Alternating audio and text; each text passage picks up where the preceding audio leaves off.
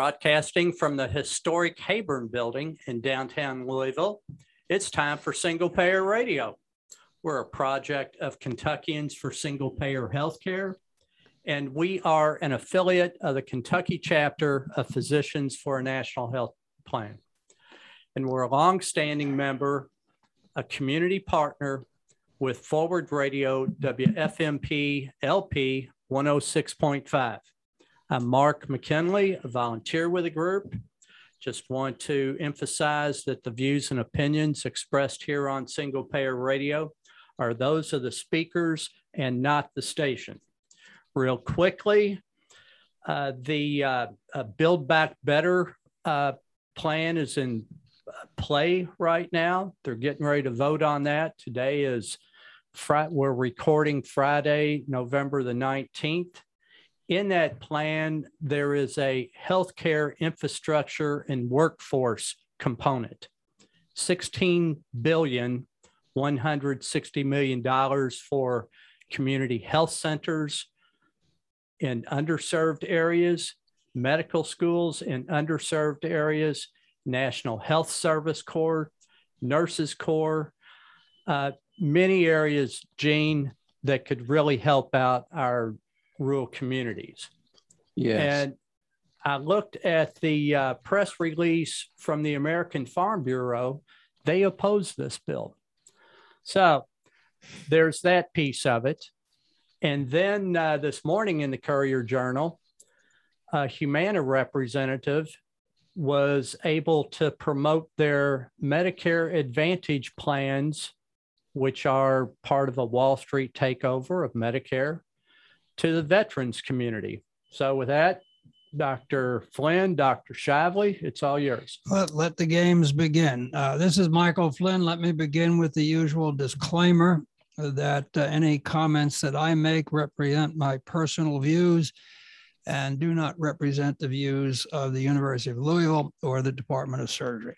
I'm Eugene Shively. The views that I state are, do not represent Taylor Regional Hospital nor the Department of Surgery at University of Louisville. Mark, I just got a, a comment on you, what you just said about the Advantage plans. They now represent almost uh, half, I think it's 47% of all the uh, Medicare plans. The uh, plans with veterans um, is very, very interesting. I've seen a bunch of patients who are on this. I have yet to found anyone who quite understands it. Uh, some of the patients are going to VA hospitals, and then they also have private uh, physicians, and um, nobody seems to know where the money's coming from or exactly where the money's going. Uh, well, listen, guys, let's not get off the topic here. Okay. We need to talk about I, this I just had to respond another, to that. another okay. time. You know.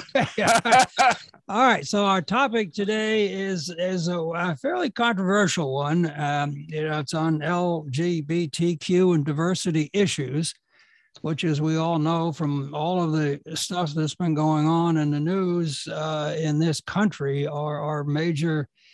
Uh, major issues we have a special guest today. Um, Dr. Ganzel, Toni Ganzel, is the Dean of the University of Louisville uh, School of Medicine. Uh, before that, she was an ENT, an otolaryngologic surgeon. Uh, she was a director of the Division of Otolaryngology at the University of Louisville. Uh, in addition to her uh, medical degree, she has a master's in business administration. So, Toni, we are grateful that you're here to talk to us about these issues. Uh, I know the University of Louisville has had some special recognition uh, in in the in the diversity aspect of it, and uh, uh, maybe we can get to that a little bit later on. But as we've done with guests in the past, we'd like to give you an opportunity to make whatever comments you'd like to make for as long as you'd like to make on on these issues, and then the conversation will begin. So the floor is yours. Well, thank you very much, Mike. I appreciate uh, the opportunity to be here. I guess there are two parts to this from the School of Medicine perspective.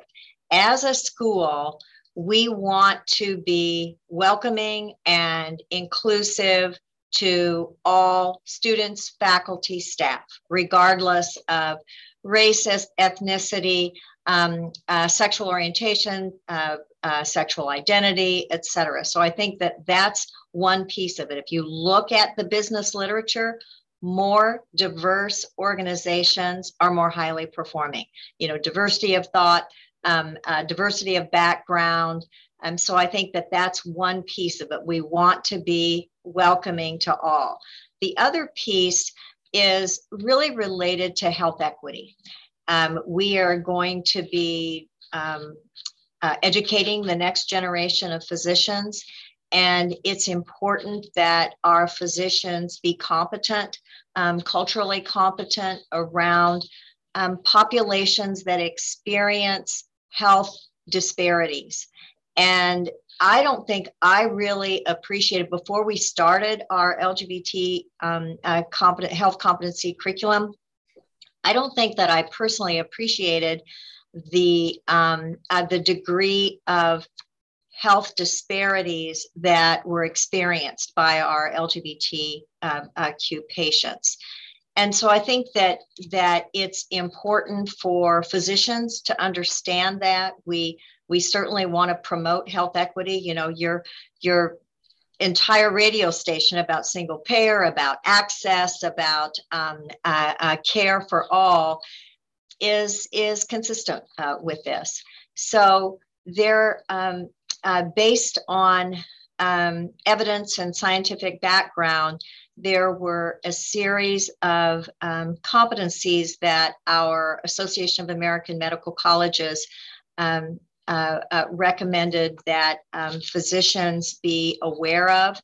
And this was a curriculum that we have um, uh, put into place as part of our cultural competency uh, curriculum for our, uh, for our students. Uh, so we, we have um, received some recognition for this. Um, and it is important that that this be part of our uh, be part of our curriculum. And it's you know the having uh, cultural competency in your curriculum is something that's absolutely expected by our accrediting body. Uh, Toni, while you're, I'm going to let Gene have a shot at you in just a moment. But since you brought, brought that up, the U of L has received a called it was a Higher Education Excellence in Diversity Award on a, on a number of occasions. So could you make a few comments, uh, you know, about about that award, the origination of it, where it comes from, and then maybe explain some of the uh, the policies, the procedures, or the administrative activities that U of L has done that results has resulted in this recognition. So this this HEED award, H E E D, um, Higher Education Excellence in Diversity, is an overarching university award. So um, uh, I'm not positive of the organization that um, uh, that uh, distributes this, um, but my understanding is they look at things like programs and practices and infrastructure in place support um, uh, uh, services for students, uh, and probably look at uh, satisfaction of students who self-identify as uh, LGBTQ. Um, but but in terms of the specific things, I can't tell you that. Okay, Jane. Um, I was interested in the fact that, let's say, in OBGYN, there are lots more women in OBGYN than there are men now. Mm-hmm. Should the, does that mean that uh, medical schools and uh, they uh, should strive to get more men into OBGYN? Are we talking about that equality? Or are we just talking about getting quality, equal quality of men and women and other minorities uh, in the classes of medical school?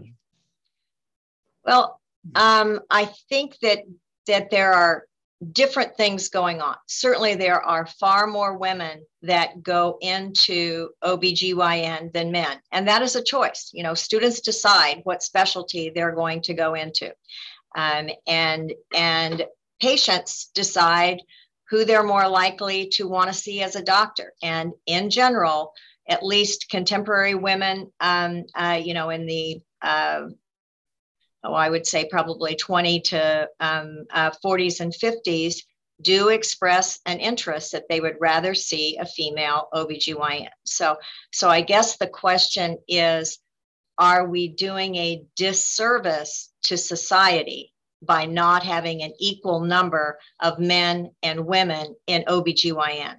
So I don't know. And I think likewise, there are far more men that go into urology than um, uh, than women.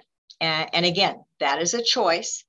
And and in general, men express more interest in in going to a male urologist than a female urologist. So some of this is choice, some of it is patient choice. Um, so I, I I think that if you look at equal numbers as a def, as a destination for numbers, it's probably not a legitimate driver uh, for things. If um, and and Mike will talk about our our field of surgery. You know, it was um, absolutely male dominated, decades and decades.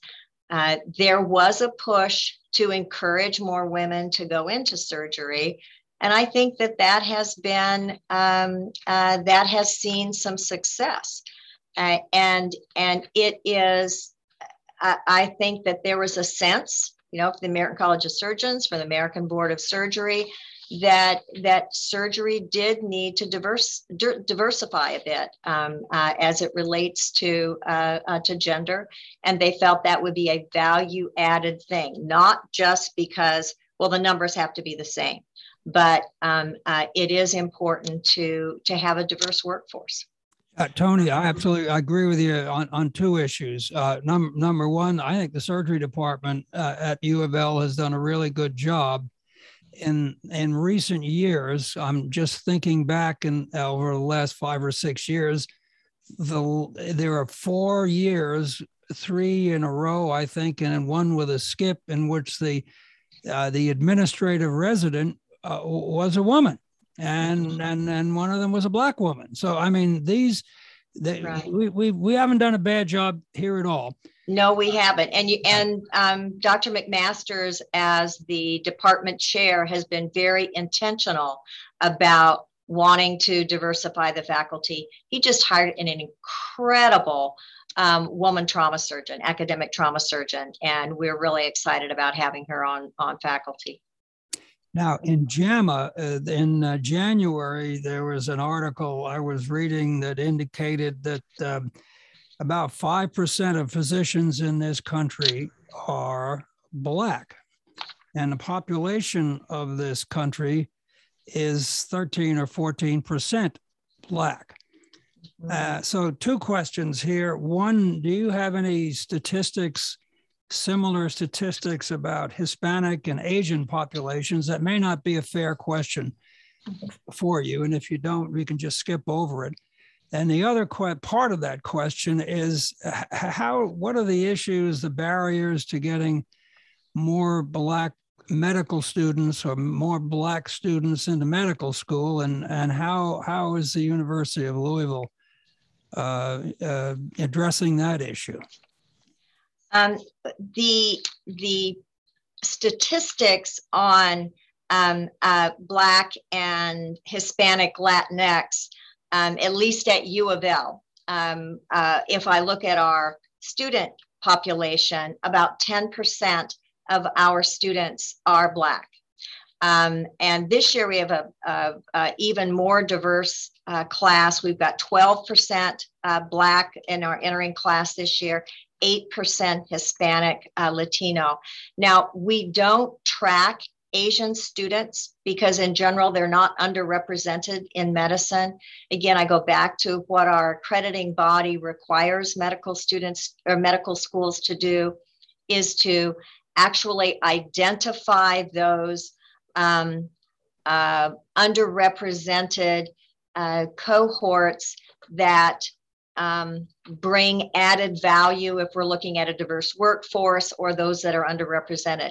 And you have you have to identify that at the student level, um, at the uh, faculty level, and then at the senior uh, uh, staff development. So for our students, um, uh, those value added uh, uh, minority or underrepresented categories are Black, Hispanic, Latinx, and rural because we know that we have uh, and and Gene, you certainly are very very familiar with um, the rural underserved areas, and we know that rural students are more likely to go back to rural areas. So we list that as a value added um, category. In order to, they don't just plop into medical school. You really have to have pipelines and partnership um, programs and really pretty early pipelines and partnerships. Um, one of the strongest predictors if a young Black male is going to go on to college is how they score on their third grade reading test, which is just absolute. You know, as we look at, at increasing the number of Black medical students, we've done an okay job in increasing the number of Black women medical students. We have really seen those numbers go up in the last decade or so. The, the Black male students, it's been absolutely flat. We have not made progress at all. And, and when, when they've really looked at things that would move the needle, it's very early pipeline programs, it's mentorship, it is um, exposure early on to um, uh, doctors that look like them, um, to medical students that they feel like, oh, that could be me, I could do that. Now, if you look at um, at barriers, or is it just the fact? Is it a biologic uh, thing? And the answer is no. I mean, if you have two black physicians who have a black son or daughter, and they've had all the educational and opportunity uh, increases, there's no, we're not seeing uh, uh, uh barriers.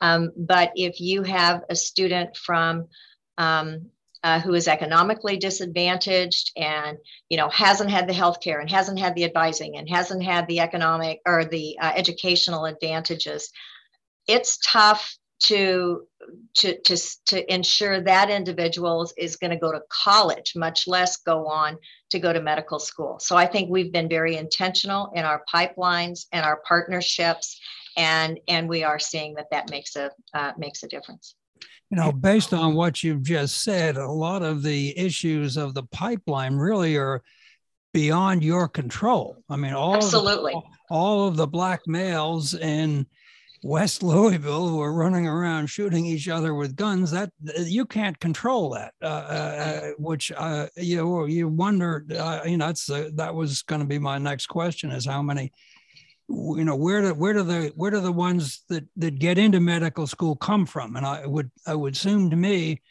that there would be a, higher percentage coming from middle class or upper class backgrounds than the ones coming from the you know the the the, the west end of louisville and i right, well I think that's that is absolutely true. But if you said the same thing about um, white students, you know, if if they grew up in economically disadvantaged um, uh, um, homes, um, they are less likely to go to medical school than their middle or upper class uh, counterparts as well. But I think it's particularly true of our um, uh, of our young Black students, and and so again, early on, I think that um, they need to be identified and and nurtured and and make sure that they've got educational advantages and mentoring and uh, uh, support. Now that third grade reading thing, how where did that come from? I I do not know. And actually, one of my, research. well, one of my um, uh, black dean colleagues told me about that, and I've not searched the paper yet. But he said it's he said it's been um, uh, absolutely shown that that's a very powerful predictor of of um, whether they're going to continue on and go to high school where they're going to continue on and go to college. It doesn't predict medical school but if you can't if you're not going to go to college you're sure not going to go to medical school. Right. That's a fascinating piece of information. Gene? Has anyone tracked uh, certain groups like for example black students do they have a tendency to go back to the underserved area and take care of uh, black patients or do they uh, just commingle into the population uh, regardless of race or other factors? Well, in aggregate, they are more likely to um, uh, to to care for patients from uh, that underserved background, just like our rural students are more likely to go back to rural um, uh, areas. One of the things that we've done, we've been proud of, and we've tried to get students involved in uh, career orientation in high school. We have a medical explorer post, which has kind of been down during the COVID, but uh, we've taken junior and senior high school students and uh, we give them lectures. We let them shadow doctors, uh, veterinarians, dentists, etc. And this has really helped us. In the 80s, we did that, and we have about seven or eight students who became doctors, and we have a bunch that became nurses, etc. One of the most important things that we came out of that group is that we had a bunch of students that did not want to go into medicine. And that's probably more important than the ones who did. Yeah.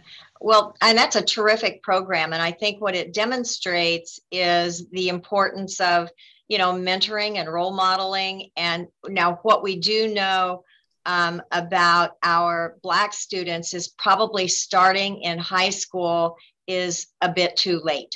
And we need to even back that up um, uh, uh, further in terms of, of uh, the mentoring and the uh, uh, and the support.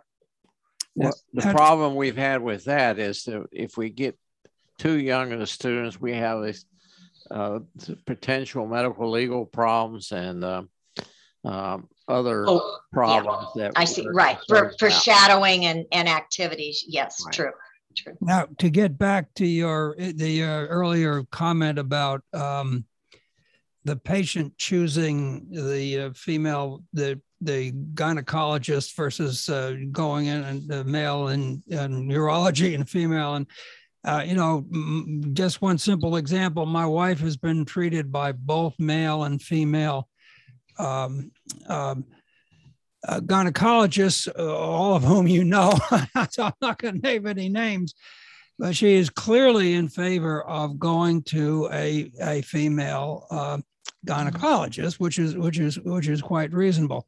Now to carry that over a little bit into um, uh, the you know the black community there's a there was a there was a JAMA issue in this year in which they addressed a lot of those a lot of those kinds of issues and and there were you know there was a number of articles that I read that that all came up with the same conclusion that given the option the black community are much more comfortable being treated by black physicians Right. And taking that one step further, apparently there there and there are some some studies that also show that the the outcomes are better in terms of of uh, decreased uh, maternal uh, mortality and morbidity and decreased fetal maternal and mortality. I wonder if you have any thoughts or comments about that because that that you know all that in plays into the same uh, scenario of, of, needing to get more uh,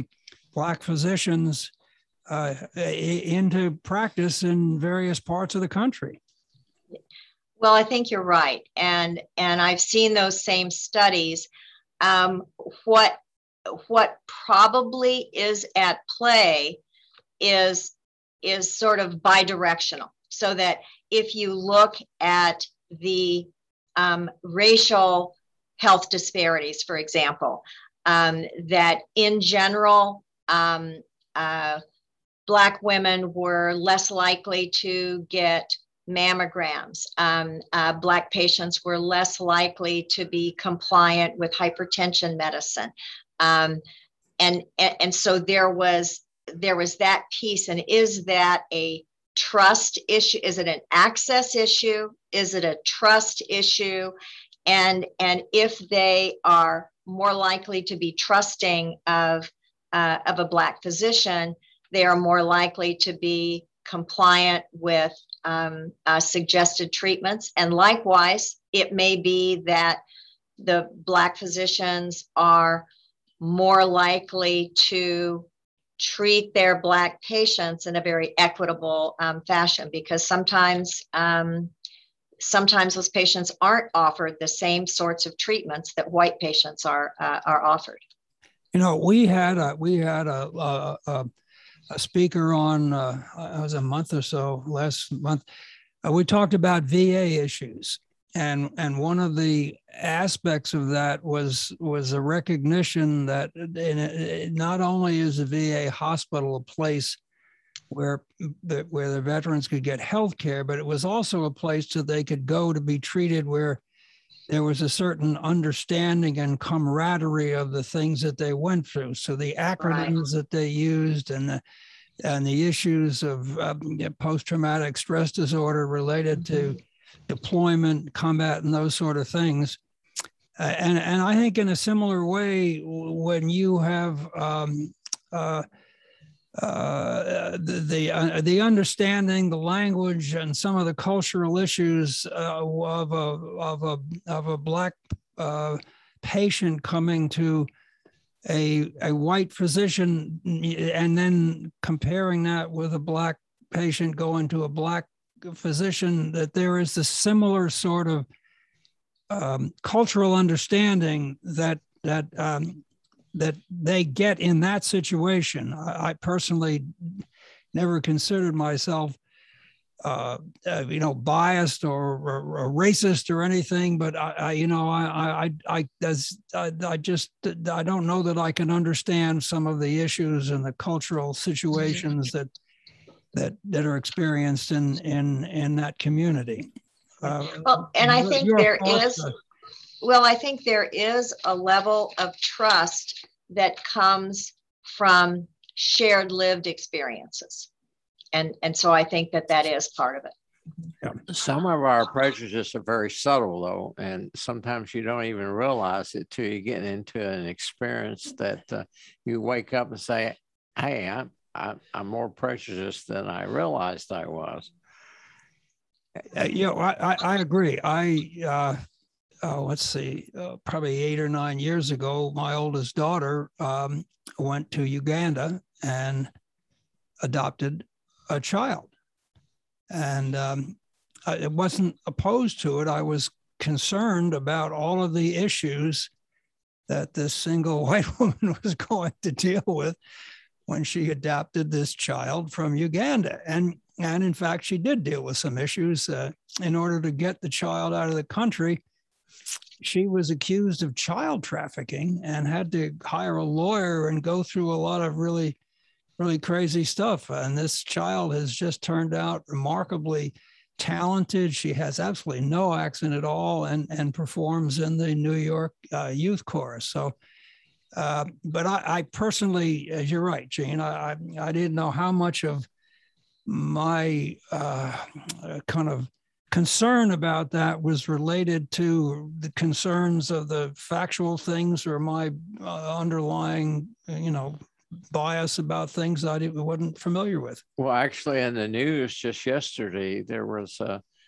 three people being prosecuted for uh, child um, uh, putting up children for adoption who were supposed to be orphans, orphans, but they really weren't. Wow. So this kind of stuff, trafficking does go on. Oh yeah, it was. This was a real. This was a real thing.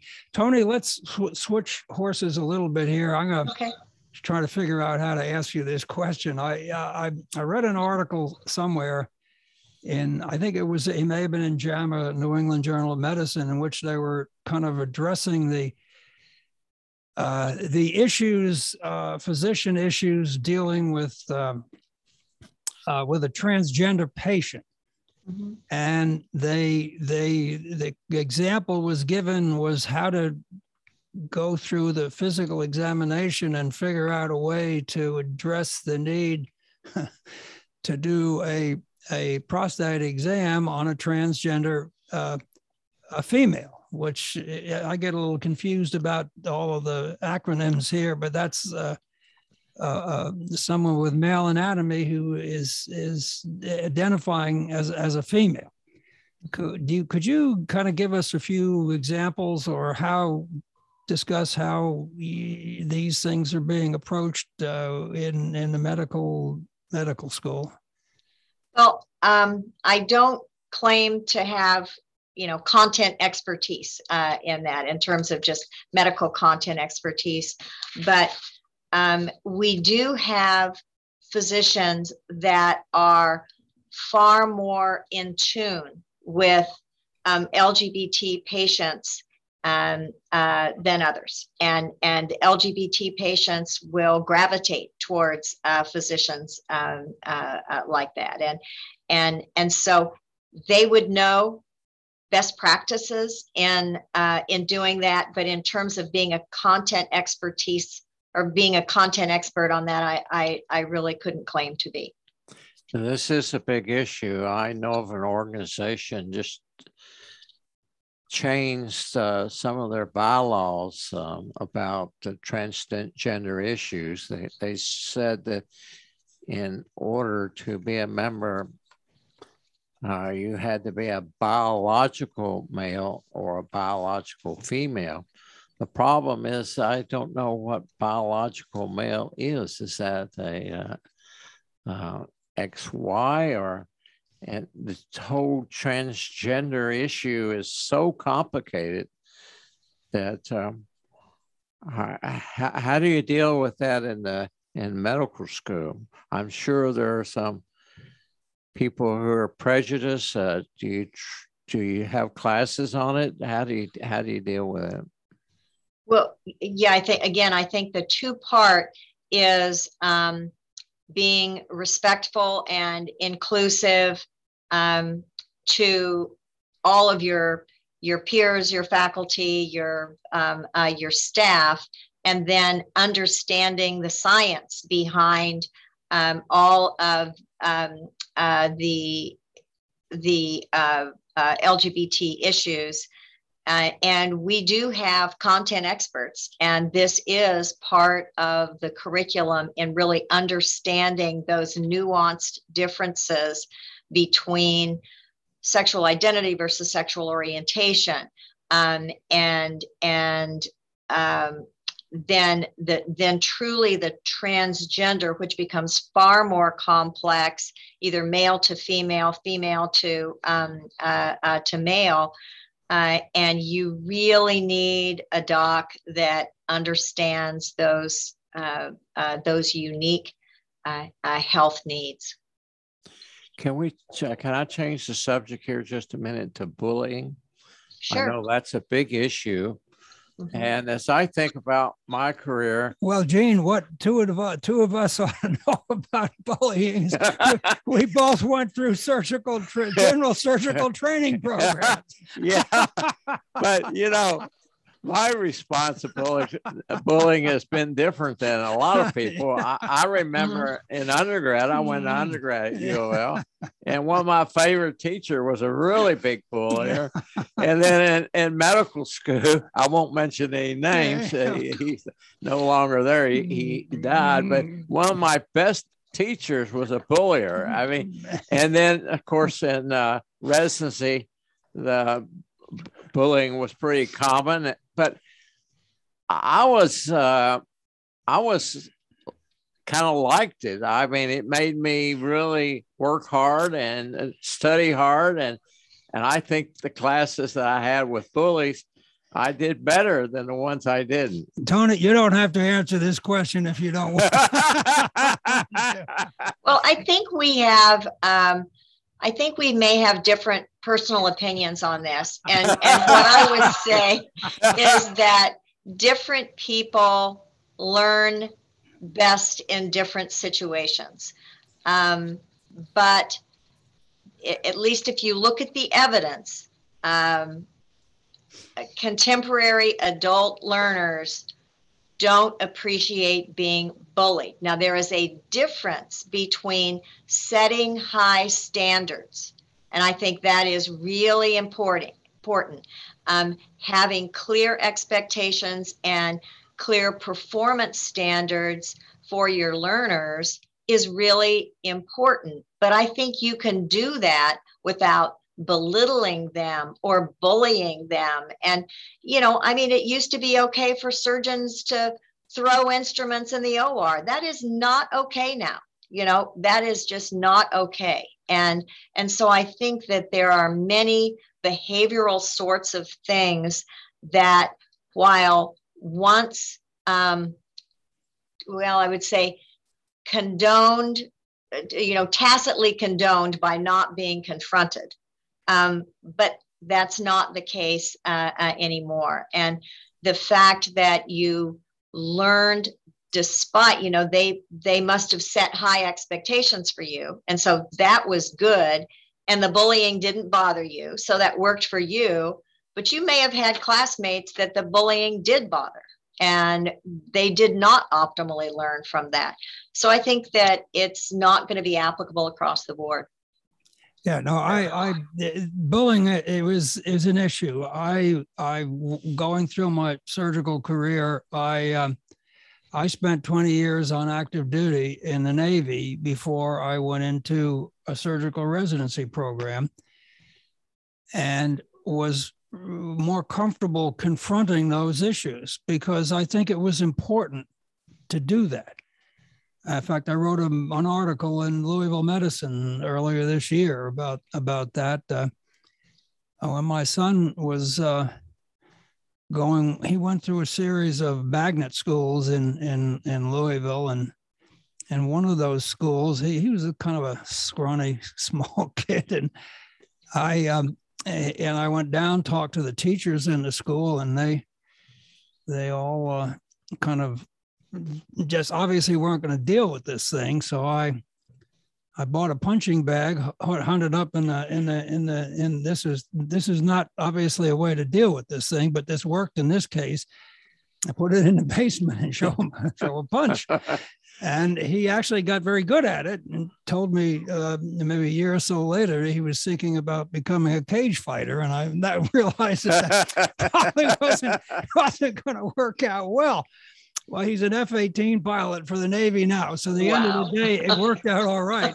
But this really wasn't a good way to deal with the bullying issue, except in this particular case, it, it worked. And, and I think it's important, uh, you know, certainly as physicians of all categories, to be able to stand up to this and deal with it without punching somebody in the face. Well, a lot of it depends on what what you've gone through with previously. For example, when Frank Miller and I started our residency, and we'd both been in the military, uh, we knew uh, a little bit more about life than people who just come out of medical yes, school. Yes, yes, and, and we didn't take things so seriously as uh, some of the other people who were. You Yeah, yes, I absolutely agree with that.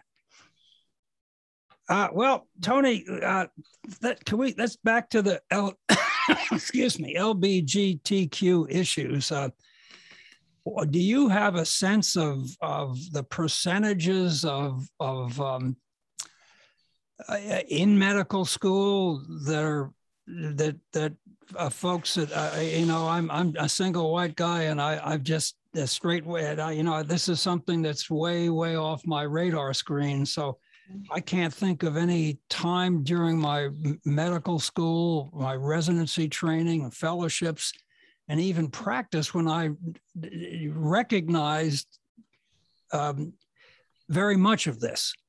Mm-hmm. And it's it's much more of an issue today than it was then. So can you put it into a kind of perspective of how much of that's around? I've been retired for three years, so I'm off the off the radar screen anyway. Well, I think if you look at the general population, and again, it this is self-identifying. You know, there are it's probably much higher that just hasn't self-identified, but it's around 15% that self-identify as LGBT.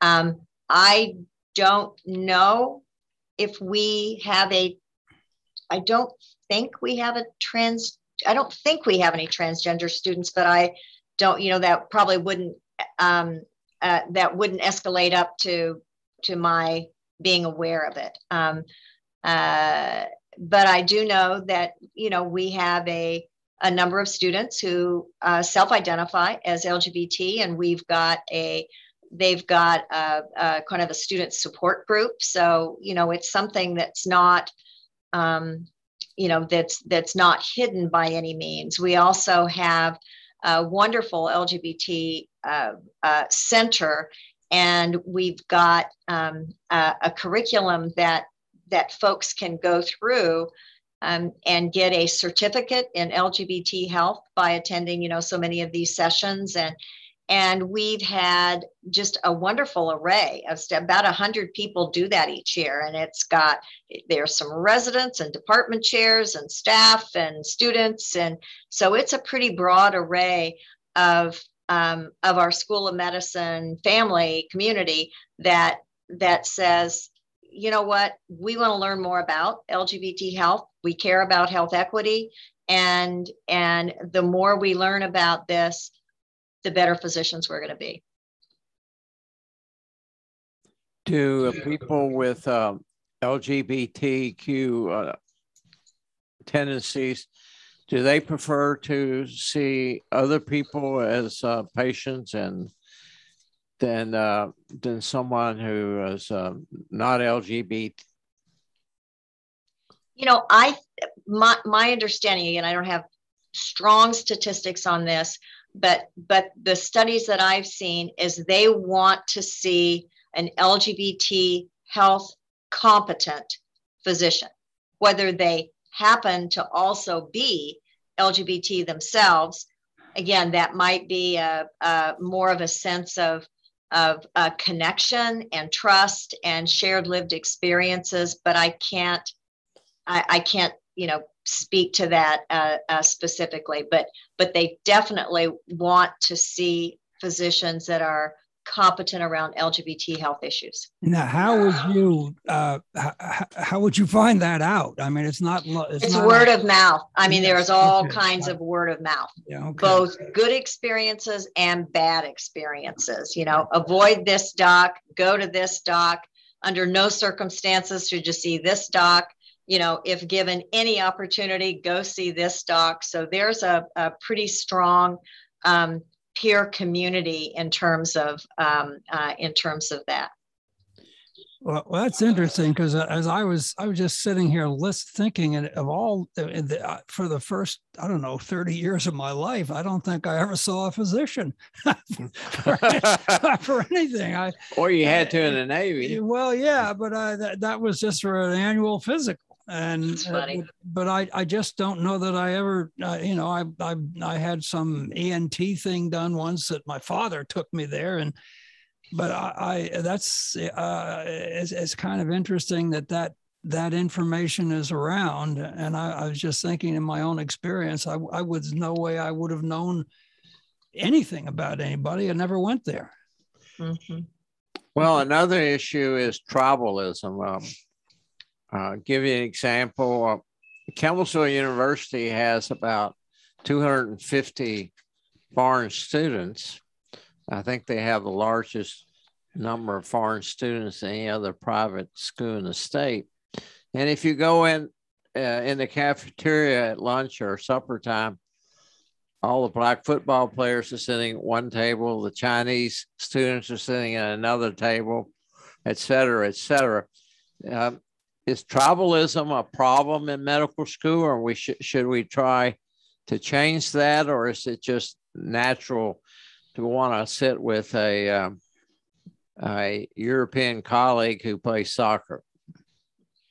Um, well, that's a tough one to answer. I, you know, we don't have international um, uh, uh, students. Um, you know, they had in terms of just that, you know, they they come from uh, from medical schools, usually within uh, within the United States. If you look at different cultural groups or ethnic groups, you know, they do tend to, you know, I think they probably do tend to naturally kind of congregate together. Um, we need to be mindful as a medical school and intentional to try and um, if we're going to learn from one another and if we're going to connect with one another and there's an inclusive environment um, uh, i think to to create some spaces where everyone feels um, everyone feels welcome. But human nature is human nature and i don't know that we're ever going to completely get rid of um, you know i don't know guys who went to center wanting to hang out together and you know girls who went to sacred heart wanting you know i, I don't know that we're ever going to get rid of that uh, completely get rid of that um, natural connection. But we do when when we assign groups, for example, because there's a lot of small group learning that goes on at the School of Medicine, and we are very intentional about assigning groups in ways that that is is diverse. I mean, is gender diverse, is um, as diverse as it can be um, uh, with racial, as diverse as it can be with backgrounds, um, in state versus out of state. So we are pretty intentional about that, and I think things like that then become safer environments when you know you you connect with a small group and even though they're very different from you it still feels right if you do it right. Um, and so i think that that's that's something we do want to encourage. Toni let me ask you a political question and if you don't feel comfortable answering it you you, you may don't have to answer it.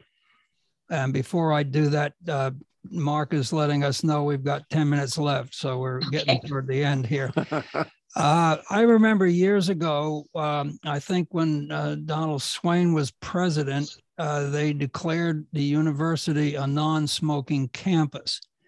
And the Kentucky legislature went up in arms and uh, they even threatened to defund the university. I mean, this is so, uh, our, the legislature today, you know, when you think about some of the things they did to limit the governor's ability to deal with a huge public health pandemic, um, have you had any uh, sort of pushback? Uh, I, you know, when I think about all the people that are marching into Frankfort these days in the legislature uh, with their ideological and political beliefs. Uh, some of the things we've been talking about are not not exactly thing that these people are wild about.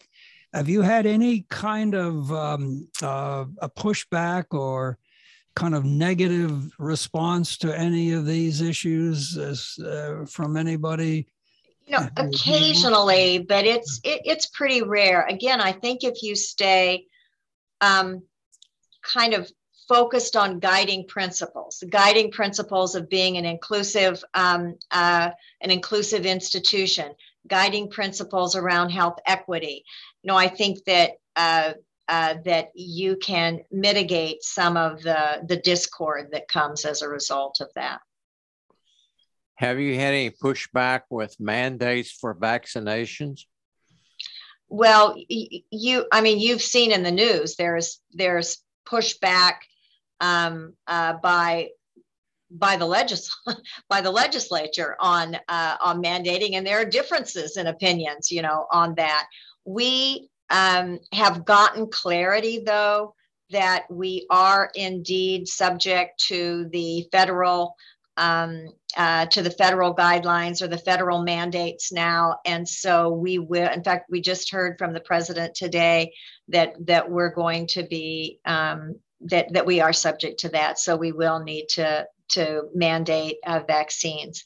Now, in the clinical for the School of Medicine, in the clinical arena, since all three, all four of our health systems um, uh, in the city area mandated vaccines. De facto we had to you know all of our clinical faculty all of our residents and all of our medical students had to be vaccinated or um, uh, gain a uh, gain a religious exemption. Um, but very very few uh, have religious exemptions. And and while i don't know who those are it's way less than 1% for our medical students and our um, uh, uh, our residents. So uh, we we have a very very high percentage of, of that. Let me ask you another sort of political question, which again may or may not be an entirely fair one, but I'm going to I'm going to ask it anyway.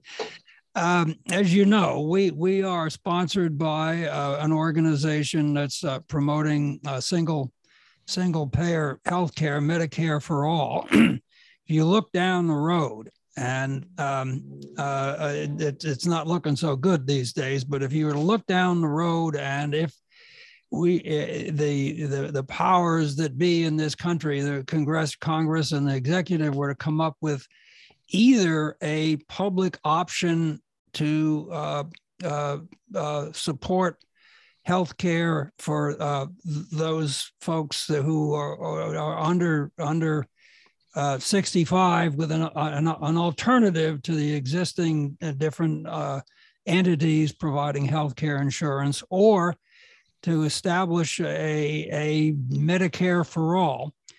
Uh, how would you how do you see any of that either one of those or both playing out in the ability to provide health care for uh, some of the underserved communities and what effect do you think that might have in the uh, recruitment of of uh, um, Black and and and, and Latino um, um, physicians in, into healthcare in this country? Well, I will be very clear that I believe in access for all. You know what the optimal model looks like is that one payer and it's all the government. Is it um, a governmental option for those that aren't employed and have employer provided um, uh, health insurance. That I don't, I, I think that that remains to be seen. But I do believe that there needs to be a safety net so that all people have access to uh, to health care, regardless of their ability to pay. Yeah, you know, our president's having a colonoscopy today. well, well, thank you, Gene. I wasn't, I wasn't, well, well, I, wasn't aware of that. and uh, there have been several Republicans who volunteered to, to do that.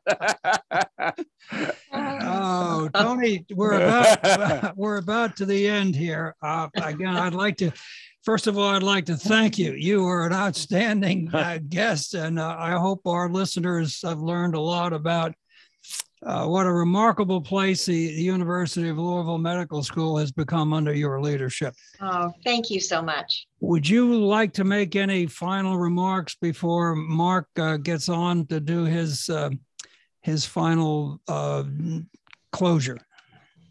just that there are a lot of changes that have taken place in the last decade, and I'm sure we're going to see more changes in in uh, the next decade.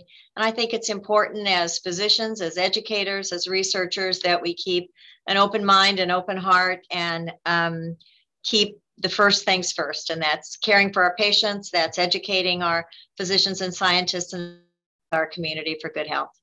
Okay, thank you again, Toni. Mark, it's all yours.